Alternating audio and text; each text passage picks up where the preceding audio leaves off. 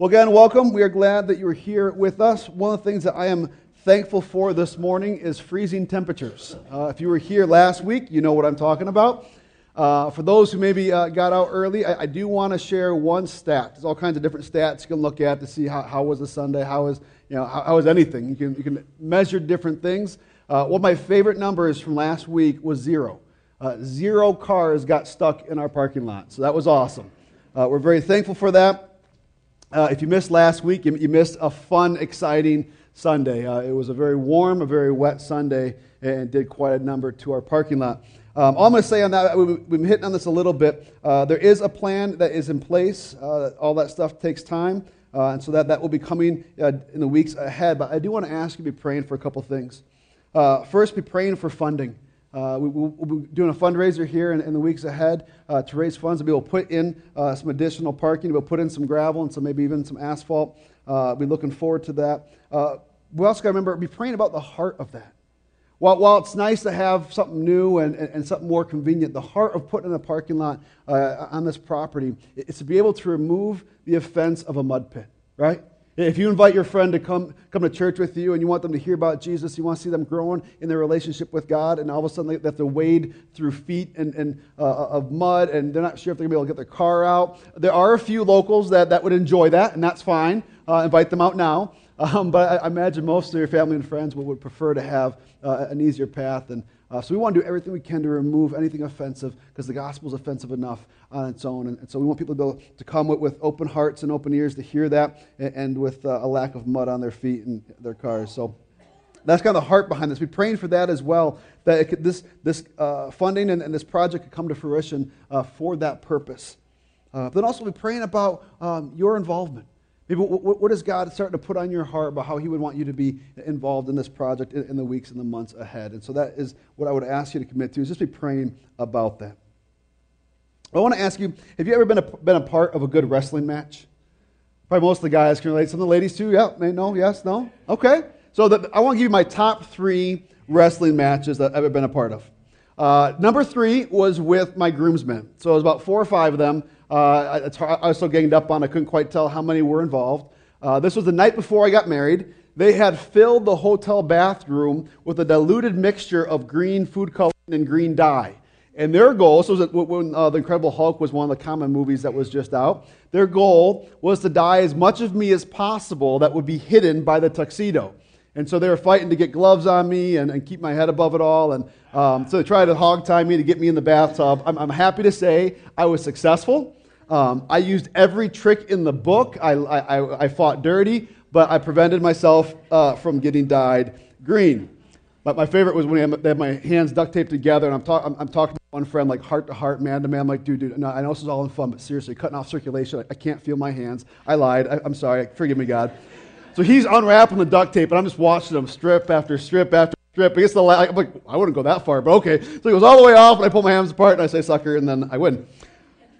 The second one, this is kind of an ongoing one. Maybe one of these days I'll win. Uh, my, my, my, second favorite uh, wrestling match is with my kids. Uh, I will forewarn you.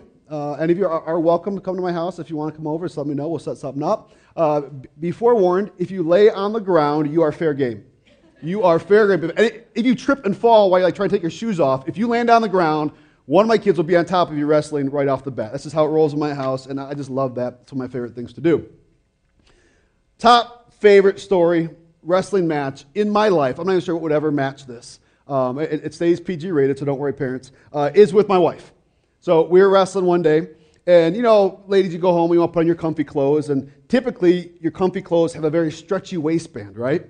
And so I took her legs, and I don't know what the exact wrestling move is, but I was able to like flip her over onto her stomach and then bend her knees backwards like this. And I had this awesome idea. I wonder if her waistband would stretch over her feet. And it did. It was awesome.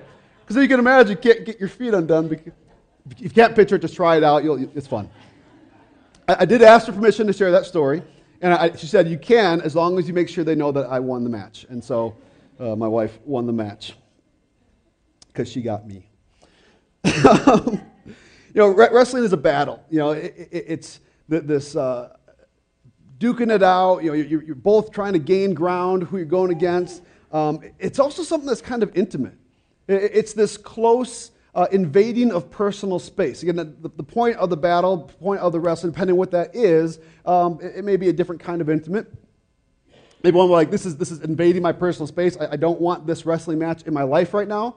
Uh, my mom and my dad got me into judo when I was a little kid. Uh, it's one of those like self-defense karate, but not cool like karate sort of things. Um, and I didn't like it. It had nothing to do with the actual sport. It's just the guy that I kept getting paired up with because they try to match it by size uh, was this kid who I, you swear he sweated in his, his, whatever the key or I don't know what they're called in, in his robe, and, and, then he would put it in his locker and it wouldn't come out until the next time we had to go wrestle. And so uh, it just it was offensive to wrestle with him uh, to, to the, the, the, senses.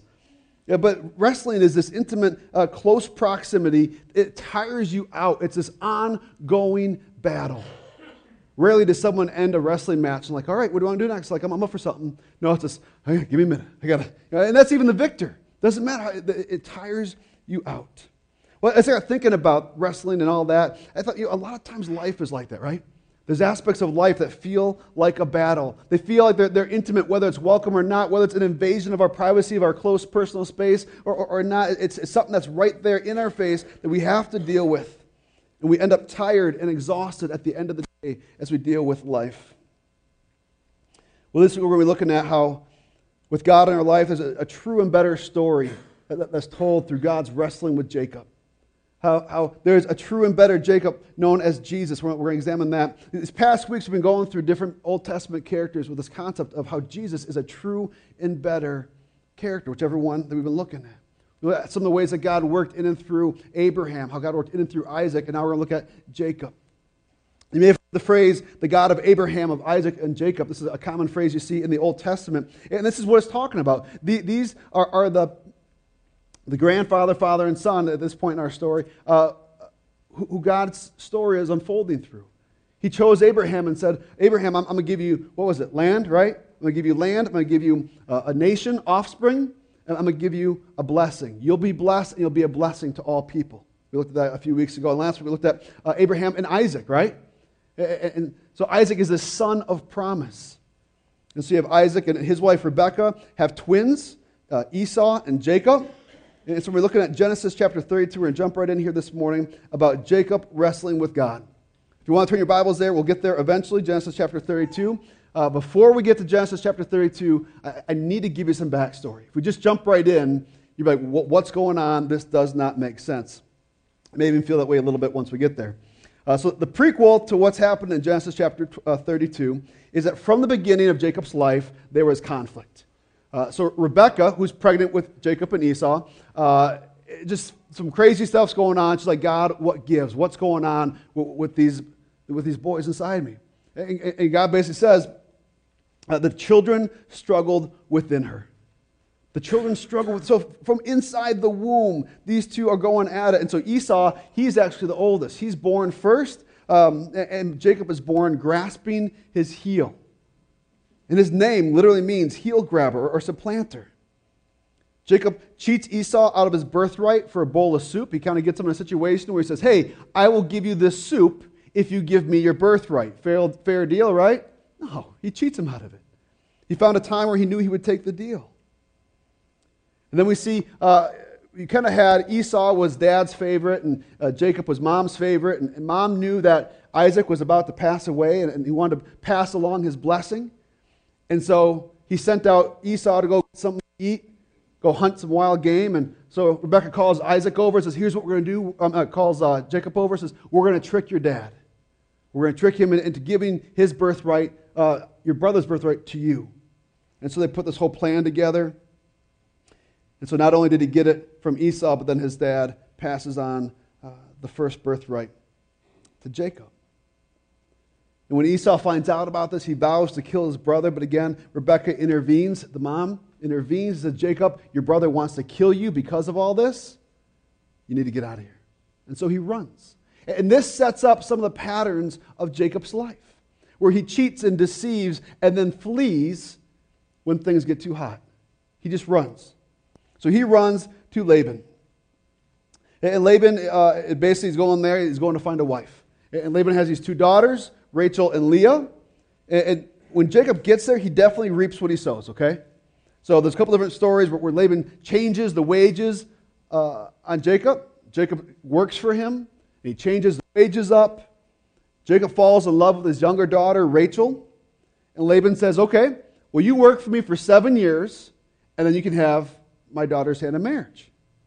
Cool, good deal. So he works for seven years, and, and he goes to get married, and all of a sudden Laban pulls a switcheroo and says, Oh, actually, you get the older daughter first. You get Leah. It's our custom here that the older daughter needs to be married off first. It's like, well, I don't want Leah, I want Rachel. Okay, well, honor Leah in the marriage, honor her, work another seven years, and you can have Rachel. Okay, so he works 14 years total uh, for Laban, at least in this deal, specifically to get Rachel and Leah, and ends up with two wives. And he also has two maidservants of those ladies that go along. So through all this, he ends up with two wives, two maidservants, and 11 children from those four ladies. And so, in the midst of all this, there's conflict with, with, with his father in law. Uh, basically, this Laban and his sons, he kind of has like a, a, Laban's and sons uh, shepherding company working up here, and, and, they're seeing that, okay, Jacob's getting all of our stuff. He's got, you know, our two sisters. He's you know, getting a lot of dad's flock as he works for him, and, and kind of every time Laban tried to cheat him, God showed him favor. And so he's getting all this stuff, and there was conflict that was coming to fruition here. So God calls Jacob to go home. We got Genesis chapter 31, verse 1 through 3. Now Jacob heard that the sons of Laban were saying, Jacob has taken all that was our father's, and from what was our father's he has gained all this wealth. And Jacob saw that Laban did not regard him with favor as before. He's seen there's some conflict with the in laws. Then the Lord said to Jacob, Return to the land of your fathers and to your kindred, and I will be with you. So you may say, you may want to stop right now say, Hey, Steve, stop. You said that Laban was a guy, I'm sorry, that Jacob was a guy who would get into trouble and then run. Well, this isn't him running. God is saying to go, right? So how can that be running? Well, God said go, but it's the way in which he does that where you see Jacob's character coming out. It wasn't a, hey, Laban, thank you for all, all the years of work and for your, you know, your daughters and their hand of marriage, you know, and the flocks and all, all that, being able to grow wealth, you know, I'm going to be parting ways heading back home. He sneaks out in the middle of the night. And so when Laban realizes that this is what happened, he pursues him, he chases him down, they finally meet up, and there's kind of this tense exchange of words. Um, there's also, there, there was a, some of Laban's idols. He, he was, didn't worship God. He had these, all these idols were stolen by one of Jacob's wives, Rachel. Um, Laban never did find him. He says, okay, must have been someone else, and leaves. And so there's all this conflict that, that Jacob is running from. But he's also following God so when God said, Go. I want you to go home. So Laban's behind him. Jacob's heading home. Esau lies ahead. So it's kind of went from one, one kind of uh, boiling point to a new boiling point. So what does Jacob do? He sends off a messenger. He did, this has been 20 years. He doesn't know if his brother is going to want to see him, going to want to kill him still. He doesn't know. Genesis 32, 6 through 8. And the messengers returned to Jacob, saying, We came to your brother Esau, and he is coming to meet you. And there are 400 men with him. Then Jacob was greatly afraid and distressed. He divided the people who were with him and the flocks and herds and camels into two camps, thinking, If Esau comes to the one camp and attacks it, then the camp that is left will escape. You ever had uh, anxiety about going to visit family? Jacob is a little anxious here. Put, put yourself in Esau's shoes first. All of a sudden, these guys show up in your home. They're looking for you. They're asking around. Hey, you know where Esau is? Oh, go right over there. Hey, Esau, your brother's coming home. And all of a sudden, those messengers see 400 men gathering to go out and greet him. Well, if you're Esau, you're probably wondering, you know, what's this guy thinking coming back home? After he cheated me out of my birthright? How would you feel if you were Esau? How would you feel if you were Jacob and got word back from your messengers that your, your, your brother's coming to meet you? And he's got 400 men with him. That must be a friendly welcoming party, right? He doesn't know. And he kind of freaks out. And so, again, he, he goes into this fight or flight mode where his, his mode is the, to flee, is flight. And so he divides all that he has into two different camps, thinking, okay, well, at this point, you know, he knows I'm coming, that there's really nowhere just to run. He can chase us down. So if I divide into two, if he attacks the one, the other one can, can get away. It can go free. And so his plan is pretty much to have two camps, send them both ahead separately, and then he would be at the very end. He actually has a plan to send a whole bunch of stuff with messengers as gifts, as bribes, too, to kind of you know, sweeten up his brother uh, before he reveals himself. So Jacob's life is an absolute mess at the point in the story that we're going to pick up. Absolute mess. I think sometimes we, we also get this mindset that, hey, they're in the Bible, that they must be, you know, a holy roller, just an awesome person walking with God, right? You get people who are walking with God and people who are far from God all throughout Scripture. Well, yeah, but he's one of the greats. He's one of the patriarchs of the faith. It doesn't mean he doesn't have a story. Jacob has not been walking with God up until this point, and his life is an absolute mess. There's conflict in his family, with his in laws, with his brother. We're not going to get into this today, but there's also conflict between the, the mothers of his children. He's striving to keep and care for all of his belongings. Okay, I got to move all this wealth I made here with Laban. I got to bring it home. Okay, I think my brother's coming to get me, so how do I hold on to this stuff? Whether you have a lot or a little, there's still, there's still a struggle to try to kind of figure out how to, how to move all that, what to do with it. Uh, there's a quote out there by Zig Ziglar. He says, uh, Money won't make you happy, but everyone wants, everyone wants to find out for themselves. And uh, Jacob's definitely having that struggle. He's got all this stuff, and he's like, Well, my, I think my brother's coming to attack me. What, what do I do with it? I can't, I can't just leave it here. There's a battle looming on the horizon. 400 men are coming. Have you ever just not been ready for tomorrow to come? Have the stresses of life ever just been so overbearing that you just don't want today to end because if today ends, that means tomorrow's coming. You're just not ready for it yet. maybe you're thinking the other way around. Let's just get this over with. Come on, Esau, do whatever you're going to do. Let's just get it over with. You can't wait for a day to come to an end, or you can't wait for a season of life to come to an end because it's such a battle, such a drain on you. Jacob's relationship with God is shaky as well. Look at this Genesis 32, uh, verse 9 through 12. Uh, I'm sorry, just verse 9. I want you to look at this closely. And Jacob said, O God of my father Abraham, and God of my father Isaac, O Lord, who said to me, Return to your country and to your kindred, that I may do you good. This is just one example of many where can see a distinction here. He says, To the God of my grandfather, to the God of my father, to the God who said this to me. He keeps it very businesslike. He, he never says, My God. Lord, my God. He never personalizes. He never says, You are my God. So, are, are we reading into this? We keep looking again and again. And up until this point where we're going to look at where he wrestles with God, it's always the God of my fathers. But then we're going to see there's a transition that takes place after he wrestles with God. So his life is a mess. Can you relate to being in that place? Is your faith largely reliant on your parents? Well, I'm a, I'm a this because my parents were always that. I, I, that was my story. I grew up Lutheran, so I'm a, I'm a Lutheran because my parents were Lutherans. It, it was a mind blowing experience for me when I, when I actually learned that. I think one of my parents was actually grew up Episcopalian, another one was like Presbyterian, but they kind of had some common ground in, in, a Lutheran church, and so that's how I was raised was Lutheran. I'm like, oh, if you guys aren't Lutheran, then what, what am I? You know, kind of blew my mind, and I began to say, okay, what, it doesn't really matter what my parents grew up. It's, it's what am I going to be? I had to make that decision for myself. And it's more about the religion, the way I follow God, but it's about being in relationship with Him through Jesus. But some of us can relate to Jacob because we're living largely on our parents' faith, those who have gone before us. It's not my God, it's, it's, that's their God. That's why I'm in church on a Sunday, or that's why I'm at church on Christmas and Easter. It's because that's, that's my parents' God. I want to honor them. We even said Jacob knows about God. He even obeys God in different ways, right? He's, God said, All right, go back home. Okay, I'm going home even though it kind of worked out that he gets out from the conflict that was brooding uh, with his in laws. But so he knows some things about God. He even obeys some of it. But does he truly know God?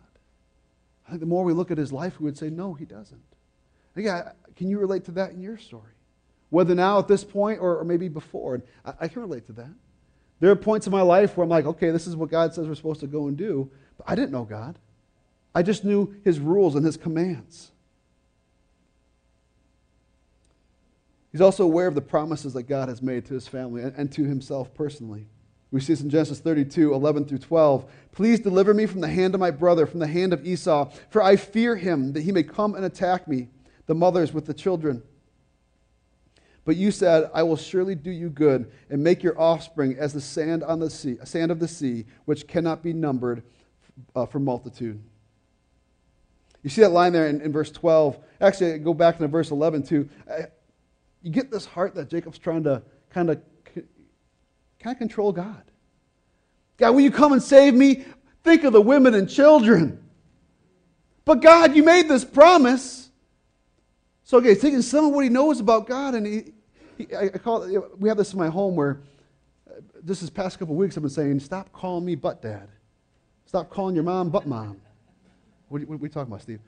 We tell our kids to do something, but mom, but dad, that, they're trying to work a different plan. They have something else they want to see done. Jacob's not in control here. His brother's possibly coming to kill him. And he's like, God, you got to save me. And if it's not your plan, think of the women and children. But God, you said you were going to bless me. So do it. Get busy blessing.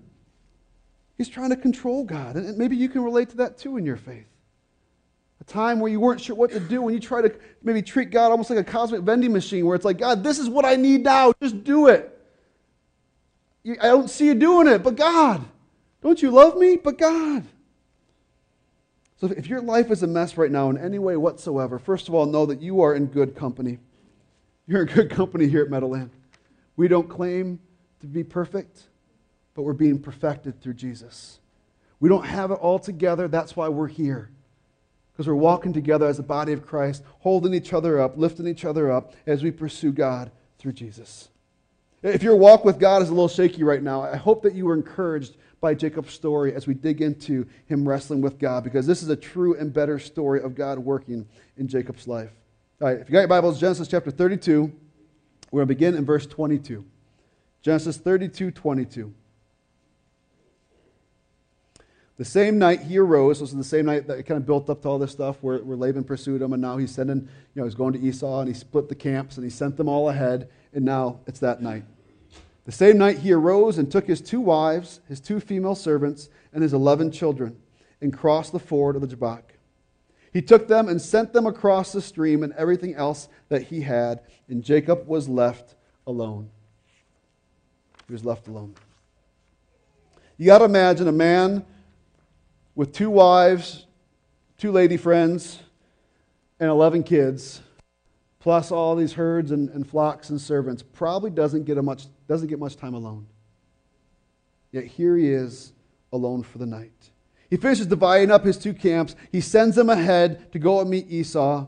The bribes in front, and then the, the, the herds and the families split into different camps, and he's left alone. For the most part, being alone can be scary for some, uncomfortable, maybe an unwelcome place to be, especially when it comes to being alone with God.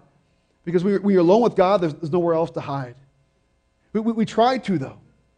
We, we, try to put our mind on other things. Or it's like being with that one friend that, that you're trying to have a conversation about. You know, you know there's something you need to talk about, but you don't want to talk about it yet. So you keep bringing up new things. Let's talk about the weather. Let's talk about this. Oh, did you see that thing last night? Because you don't want to get to what really matters because it scares you. But we get to a place where we're alone with God, can be scary because we have nowhere to hide. See, for those that know me, I'm an extreme extrovert. You know, they say extroverts get their energy by being with people, and introverts get their energy by being uh, alone. It doesn't mean introverts don't like people. It doesn't mean ex- extroverts always like you. Um, don't take offense if they don't. Um, it just means that we, we, get our energy from being alone or from being with people. So I'm an extrovert on the extreme end of the scale. I love being around people. If I'm working on something, it's kind of beating me down, you could come and be with me. You don't even need to help. Just be in the room and talk with me, and I'll accomplish more. Because I get energized with being around people. And so in the fall of 2012, we, my family moved up here. Um, it was an unplanned move and all kind of just some different things, some job changes we weren't expecting. And we're so thankful to be up here. But because of how it worked out, we, we couldn't sell our home, and so we've been renting out our home. And, just recently, found out that we were losing our tenants. And, and so, um, just this week, I, spent Monday and Tuesday. I take the days off and go down to Lombard, where our home is, and, and do some work there uh, to kind of uh, go through some repairs, some maintenance, and uh, get the house ready uh, for the new tenants. It, it was more than I expected. And so, pretty much, I worked all day Monday. My plan was to sleep in the house Um, not because there weren't other options. I know we had neighbors, we had people I could stay with, but I wanted to be able to just work, work, work, work, work, go to sleep, wake up, work, work, work, work, and, and get done as fast as I, I can to get back up here. Because my family's here, my community's here, Meadowland is here, my heart, my passion, my desire is here. But for a large part of this week, my responsibility was in Lombard. And so that's where I found myself in this home uh, that we used to, to live in with zero furniture. I laid down some painting tarps I wasn't using. I put a blanket down. I, I threw it over. I know I could have done more, but um, you know, I was focused on getting the job done. And that was the most alone I've been in a long time. And it wasn't just because of being physically alone. It wasn't just because I was in a house that had nothing in it. It wasn't just because there was at that point seemed like so much work on my shoulders ahead, plus knowing I had other, other uh, responsibilities I had to see through up here. It was a combination of all that. And when I add all that up, I got to this point with God where I was just like, God, why aren't you saving me? Why aren't you rescuing me from this? And I wrestled with God. I've been expecting, God, why don't you do something about this? Why don't you just do this my way? Here's how this should play out. Why aren't you listening, God? Many times I found myself in a position like that towards God. Well, Jacob too wrestled with God. I bet you Jacob just wanted the problems with Esau just to go away. But let's see what happens here. Genesis 32, picking up in verse 24. And Jacob was left alone, and a man wrestled with him until the breaking of the day. When the man saw that he did not prevail against Jacob, he touched his hip socket and Jacob's hip was put out of joint as he wrestled with him. Then he said, Let me go, for the day has broken. But Jacob said, I will not let you go unless you bless me. And he said to him, What is your name? And he said, Jacob. Then he said, Your name shall no longer be called Jacob, but Israel, for you have striven with God and with men, and have prevailed. Then Jacob asked him, Please tell me your name. But he said, Why is it that you ask my name? And there he blessed him. So Jacob called the name of the place Peniel, saying, For I have seen God face to face, and yet my life has been delivered. The sun rose upon him as he passed Peniel, limping because of his hip. Now, a careful reading of this passage may bring about more questions than it actually answers. And so if we hit some points in there like, well, wait, what? So some guy just shows up and starts, hey, let's wrestle. It sounds kind of weird. Uh, there's some other things that just, you're okay. I'm, I'm with you on that. So let's work through a few of those questions, and I hope that as we work through some of these questions, we can come to understand what happened in this story of Jacob wrestling with God. We can learn more about who God is and what that means for us in our lives as we walk with Him, as we serve Him, as we live for Him. And then we'll close with a, a reminder of how Jesus is a true and better Jacob and the encouragement we can find in that. So, one of the first questions I want to raise actually comes from the, the end of the passage we read uh, why does Jacob call the place Peniel? And then it says, the sun rose upon him in verse 31 as he passed Penuel. The I goes to a U. Is this a different place? Well, it was all kinds of that we're not sure of. Very likely it's the same place he's talking about. A couple different possibilities. It could be a, a variation of the spelling. But then you say, Steve, well, why, why would you use two different variations, one sentence apart from each other? Well, if we look at it, Peniel means that the face of God. That's why Jacob called it that, because he had wrestled with God. He had seen God face to face. And he said, I'm going to call this place the face of God, because that's where I saw the face of God. That's a very personal experience. Now, if you were someone else looking at the situation, you could say, that guy had an encounter with God. That guy, if you knew the whole story, that guy turned to God. And Penuel means he turns to God.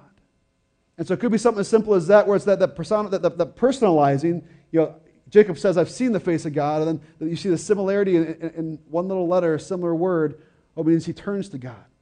So we don't know. It, it, makes sense as you read in the text that it, it's the same place they're talking about. Why they have the different spelling, um, there's not certainty, but we can definitely, when you see things like that, we can dig into them. It's okay. And it's okay to be left with a little bit of a question mark, like, well, I think this is what it is, but you know what? It, the text doesn't really answer that question. That's something else we need to be careful of. If the text doesn't answer the question, we don't want to say this is definitely what it is unless we, we can find that in the text. So, another question Who is Jacob wrestling with? Well, he already says this is about Jacob wrestling with God, right? Well, it starts as he's wrestling with a man, right? Some translations may even say an angel. Other verses in the scripture that, that speak to this event say an angel. But then at the end, he says, I've seen God face to face. So, so who is it? Who is he wrestling with? Well, looking at Jacob and his experience, I think that's how the story is told through. As far as he was aware, this was some man coming up to him saying, All right, we're going to wrestle. And so that would have been a common way to battle each other out in that day and age. And so they're wrestling. And as the story goes on, he begins to realize, whoa, this guy's got some power. Even though he hasn't beat me yet, he touched my hip, boom, dislocated. He has the power to cripple. And at some point, he, he recognizes who this is to the point where he realize, it, realizes that it's someone who can bless him, right? And so as we look at through Jacob's perspective, we see that he sees this person for who he really is, and that's God. So while it may not answer every detail of how it unfolded or how it played out, we can with certainty say, yes, this was God. Whether it was Jesus in the flesh, whether it was uh, God sent an angel on his behalf, but then even say, he says, you know, I saw the face of God. So who was J- Jacob wrestling with? He was wrestling with God. Which might lead us to our next question. Is this real life?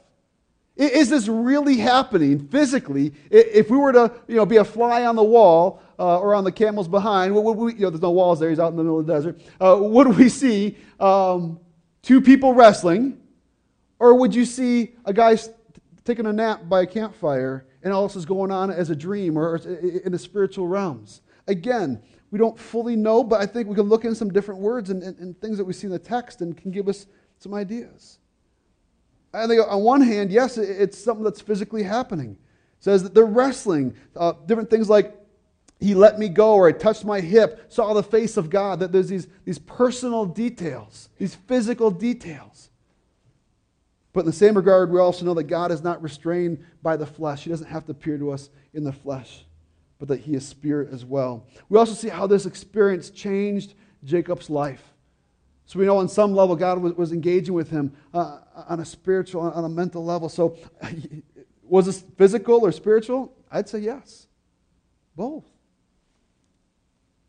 We see some of these changes that take place in him. We see how it changes his relationship with God. Remember, it used to be, You're the God of my fathers and the God who's promised to bless me. And now we see uh, at the end of chapter 33, uh, after he goes and meets Esau and all works out, uh, Jacob erects an altar and names it the God of Israel. That was the name of the altar, God, the God of Israel. And we're going to see, we saw in the text that God changes his name to Israel. So in essence, we're used to hearing Israel the nation, but Israel the nation gets its name from Israel the person, who used to be Jacob, who wrestled with God. God changes his name to Israel, and he puts up the statue, says, like representing the God of Israel. They'd be like me saying, here's a, an altar to the God of Steve, or you put your name in there. So, in the first moments, he's saying, This is my God. We see the end of his days where he's blessing his son Joseph. In Genesis 48 15, he says, The God who has been my shepherd all my life long to this day. That's in the middle of a larger verse, but he refers to God as the God who has been his shepherd, my shepherd. So you can see this is changing his relationship with God. He's changing his relationship with other people. After this whole long night of wrestling with God, he alters his plan. Before it was, I'm going to send a bribe, I'm going to send uh, the, the, the, animals and the flocks, I'm going to send the women and the children, and then I'm going to follow up. But as we see when he comes out of this experience of wrestling with God, uh, Genesis 33, 3 through 4, he himself went on before them. There's a change of, of posture, right? He went from cowering behind everybody responsibility and, and, and saying, I'm going to go first. Bowing himself to the ground seven times until he came near to his brother. But Esau ran to meet him and embraced him and fell on his neck and kissed him, and they wept. That fell on, fell on his neck part just reminds me of brothers. Probably, you know, weren't sure if they were fighting or wrestling or hugging, but, you know, they were brothers that loved each other, and uh, he went out to greet him. So he went from a place of fear of man to a place of trust in God. We also saw at one point what was a bribe became a blessing. So basically, he sends this bribe ahead, and Esau's like, dude, I'm, I'm good. Thanks, but I'm good. You don't need to win my favor. We're all good. You're my brother. And Jacob replies with this in Genesis 33 11. Please accept my blessing that is brought to you because God has dealt graciously with me. What was it before? Before the wrestling, it was, please don't kill me. And please don't kill the women and children. And please don't take my stuff. Here's a bunch of it for yourself without a battle. Now it's a, God's been good to me. Here, be blessed by this. So, what, what, what point was a bribe has become a blessing? Because I have enough. Thus, he urged him, and he took it. So, I, you know, what, what, was it a, a physical, spiritual battle? I think it was both. Another question we could ask why doesn't God know Jacob's name? So, if this really was God, why does he stop at the end of the night and say, So, what's your name? Tell me about yourself. He's not some Santa figure at the mall that says, Tell me your name, little boy. Well, if you're really Santa, you tell me. No, this is God. Not, he's not trying to find out his name, he's not looking for information.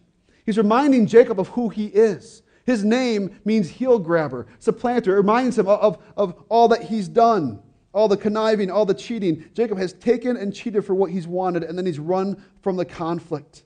And while he's obeyed God, he hasn't always trusted in him or fully known him. We can even see this when Jacob asked the name, or asked God, Tell me your name. Basically saying, Tell me more about you. I, I want to know you. And God doesn't give him a, a response of a name because he knows it's not a name that's important, but a relationship. And he can know that by knowing how he engaged with his forefathers. So I think God's response when he doesn't give him a name is in essence saying, Know me, not my name.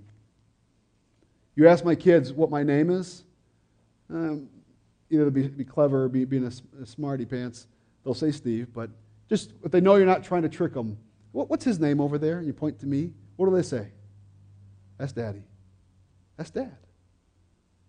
So for, for Jacob to say, What's your name? I'm, I'm your Lord. I'm, I'm God. I'm your Heavenly Father. Know me, not my name. Then Jacob is blessed with this new name, Israel, which means strives with God. And so God reminds him of the truth. Here, you've been Jacob up until this point. You've been a cheat and a deceiver. But now you're Israel. You're one who strives with God. Yes, it's a wrestle. Yes, it's a battle, but you are pursuing me. You are walking with me, and there is the grace. Children of God, today let us strive with God. I'm running out of time, so I want to hit on some important things real quick here. Uh, it, last question. If Jacob is truly wrestling with God, here's probably one of the biggest questions How did Jacob prevail? Did you catch that in the verse? They wrestled all night, and who wins? It says Jacob prevails. How does Jacob prevail over God? If this truly is God, how can that be? Well, I think the short answer because God allows it. Because God allows it. See, we, we see the power of God in the fact that He's like, okay, I'm done. Bzz, your hip is crippled. And yet, these are the same hands that, that were wrestling and, and, and duking it out with them. And there was no crippling going on. And so that's not like all of a sudden he found some magic bean that gave him magic power for this moment. That's saying he's had this power all along and he's withheld it out of a love for Jacob, out of a care for him. Think of an adult wrestling with their son, with their daughter, with their niece, with their nephew. If you've ever been in that situation, you know you can end this game at any point. Yet there's all kinds of times where they'd say, Yeah, I'm winning. I got dad. I got my auntie. I got my uncle. I got mom. I'm winning. Jacob prevailed because God allowed it. And all of a sudden, God's like, all right, time for me to go. And Jacob's like, no, I don't want you to go. Zzz, crippled. And Jacob holds on. You ever done that with your kids? Or with someone else's kids? Or you're playing with a friend's kids or neighbor's kids or your you know, nieces or nephews? You're wrestling with them. The next thing you know, you're standing up, but shoot, they're on your leg, kind of doing that like limp drag. I, I, time to go. I'm going to go do something else. The big game's on tonight. Go watch the game. No, no, we're still wrestling this, Jacob's fighting through the pain of, of that dislocated hip, and he's saying, No, no. I'm finally realizing who you are. I, I want to go your way. You said you had blessing for me. All right, bless me. Help me to see what it is. We begin to see his heart yielding to God. Hosea chapter 12, verse 4 uh, references this, this moment in, in history. Actually tells us that he wept. You begin to see his posture towards God is softening coming to this place of not my will, but yours be done. Yes, God will break the power of our old ways, uh, even though temptation might still be there. Jacob still had his feet to run on, but God reminded him, hey, we, we broke you of that. We broke you. every time he limps. He remembers, all right, that's right, I used to run, but now I know and get with in God, I can stand firm. Jacob had always ran when there was trouble, but God kept him from running. See, so many times we desire for God to rescue us from our troubles. God, take this away, remove it. But I think so many times God rescues us through them. He says, I got this. I'm with you. You remember when you were a kid on the jungle gyms? You, you want to go down a slide that seemed too big, or you want to do the monkey bars that seemed too high. You're hesitant. Your parents like, I got you. Let's go through this. Just pick me up and take me to the other side, Dad. I got this. Let's go through it. Because they knew the joy you would receive. They knew how you would grow. They knew all the good things that would come. And so your parents brought you through it. In the same way, there's times where I think God desires not to rescue us from our struggles, but to work through them. Not to leave us, not to abandon us, but to be with us. When we go our own way, a loving father will discipline a wayward child. Hebrews 12, 5 through 7 say this And have you forgotten the exhortation that addresses you as sons? My son, do not regard lightly the discipline of the Lord, nor, nor be weary when reproved by him, for the Lord disciplines the one he loves and chastises every son whom he receives. It is for discipline that you have endured. God is treating you as sons. See, Meadowland, there's no need to fear discipline from God when we know the love of God. There's no need to fear the discipline of God when you know the love of God. We actually have a, new series coming up. We're going to put it right in the middle of this series. So next week for three weeks, we'll be talking about a series called Love Does. And for those who uh, aren't married or, or uh, have struggles in marriage, like I don't want to do you know love series in the middle of February. Don't worry the context in which we're looking at is how does God show his love to us, and how do we show our love to this world? Yes, there'll be application for marriage and all those different kinds of things, but if that's not where you're at right now, uh, that's not the medium we're using this month. Uh, I know there's some big stuff coming up in February. You know, there's a big event coming up. I need to buy my wife some presents for and show her my love for. You know what I'm talking about, right? February 21st, her birthday. Okay. I know, I know. There's a different date where I buy gifts for my mother-in-law. It's her birthday, February 14th. Um, so, uh, new series called Love Does, but you know, we know that God loves us. We, we don't need to worry about his discipline. Sure, it's still never fun, but we don't need to worry about it. See, Jesus is a true and better Jacob. Both Jacob and Jesus struggled with God. Jacob, we, we already see, saw that story. Jesus struggled with God when he was in the garden. He said, Father, take this cup from me before he went to the cross. If there's another way, let's go that way. Both were wounded. Jesus, Jesus was beaten and crucified put to death. Both made requests of the Father. Jacob said, Bless me. Jesus said, Take this cup from me. But eventually in Jacob's life, and we see immediately in Jesus' life, they both came to this point of yielding to the Father, saying, Not my will, but yours be done. So Jesus, as a true and perfect, a true and better Jacob, took the wounds that we deserve, and we received the blessing that was his, because both Jacob and Jesus birthed a new identity. Jacob become Israel, we become forgiven, saints, redeemed, sons and daughters of the Almighty when we trust in Jesus. So it was Tuesday night, and I was uh, painting one of the bedrooms. And so Monday night, I had a few buddies come help for a few hours and had a little bit of a, you know, had some people around I could talk to, a little bit of a reprieve, but there's still this overwhelming uh, feeling of all the work I had do. And Tuesday was my last day there until the day I was going to meet the new tenants, and so I had to get as much done as I could. It was getting late, and I had uh, worship music playing on my phone, and all of a sudden the song "How Deep the Father's Love for Us." It's an old hymn comes on, and this is already a song that God's been using in my life for a couple different uh, circumstances, and so. I, I think he knew it would just kind of perk up uh, my, my ears, and I would listen in. And I, I got to this point where I'm like, God, I've been down here almost two year, two days, going through all this and I've been stressing about since Thanksgiving, leading up to this point, and just being at a place of God, why aren't you rescuing me from this? And I keep trying to say, fine, I'm going to do it myself and figure it out. And finally, I was just sitting there painting, didn't have a, a thought in my mind at the moment, and I heard this song, and I was just overwhelmed, as if God was saying, I love you, I will protect you, I will provide for you, I will give you peace. Do you trust me? See, that's, that's, that's the thing. Jacob kept trying to figure out, like he had to do it on his own. He didn't know how to do it, so he ran. But when we trust in God, He provides for us, He brings us peace. When we go to Him instead of our own power, our own strength, yes, it may not take away the pain, it may not take away the struggle, but He'll walk us through it. Wrestling with God is striving for God, being in relationship with Him. Let us all come to a place, church, where we can say, Not my will, but yours be done. I'm going to invite the band to come up on the stage here. Uh, we're going to close out by praising God through this song, Mercy. And the line of that song that I absolutely love is You delight in showing mercy, and mercy triumphs over judgment. If you came in here this morning just feeling like life was an absolute mess, please know there's a God in heaven who offers mercy so that we can escape judgment when we trust in Jesus. So let's come to a place where we can lay all of our troubles at his feet. Again, he may not rescue us, us from them but He will rescue us, us through them. As He provides for us, as He gives us peace, as He protects us. He's just an amazing God. Let's pray.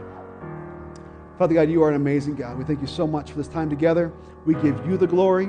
We just ask as we praise you through this last song that you would just work in our hearts, work in our minds, work in our lives, Father.